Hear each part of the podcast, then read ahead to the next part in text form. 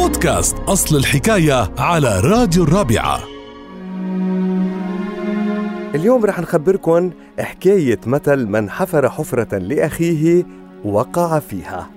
في كتير من الروايات عن هالقصة ولكن أقرب الروايات إلى الواقع هي رواية بتحكي عن خيان اثنين واحد غني والتاني فقير وضرير.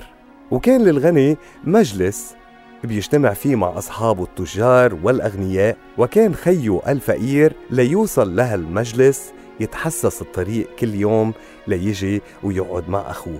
ولكن خيو كان يتضايق من وجوده وكان يشعر بالعار منه. الأخ الغني راح يفكر بوسيلة ليتخلص من خيه الأعمى حتى يرتاح منه ومن إحراجه بسببه. فأمر خدمه بأنه يحفروا حفرة بالطريق.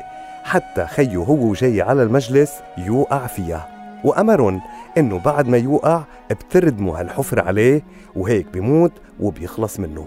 وعند صلاة الفجر خرج الأخ الغني لأداء الصلاة ونسي تماما أمر الحفرة. فمشي بنفس الطريق وبالفعل وقع بالحفرة.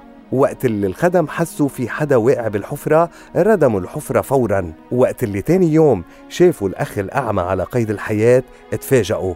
فقال واحد منهم من حفر حفرة لأخيه وقع فيها وأصبح مثل متداول لغاية اليوم.